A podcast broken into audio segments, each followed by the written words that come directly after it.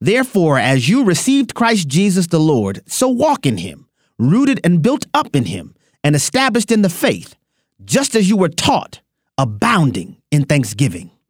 My name is Abraham Hamilton III, and this is the Hamilton Minute. The verses from Colossians I just quoted are immediately followed by See to it that no one takes you captive by philosophy and empty deceit, according to human tradition, according to the elemental spirits of the world, and not according to Christ. The delusion and deception of humanistic philosophy require its prey to become bitter, entitled, and unthankful. To remain impervious to deception, we must abound in thanksgiving to God.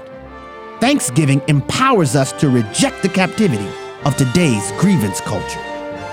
Listen each weekday from 5 to 6 p.m. Central for the Hamilton Corner with Abraham Hamilton III, public policy analyst for the American Family Association.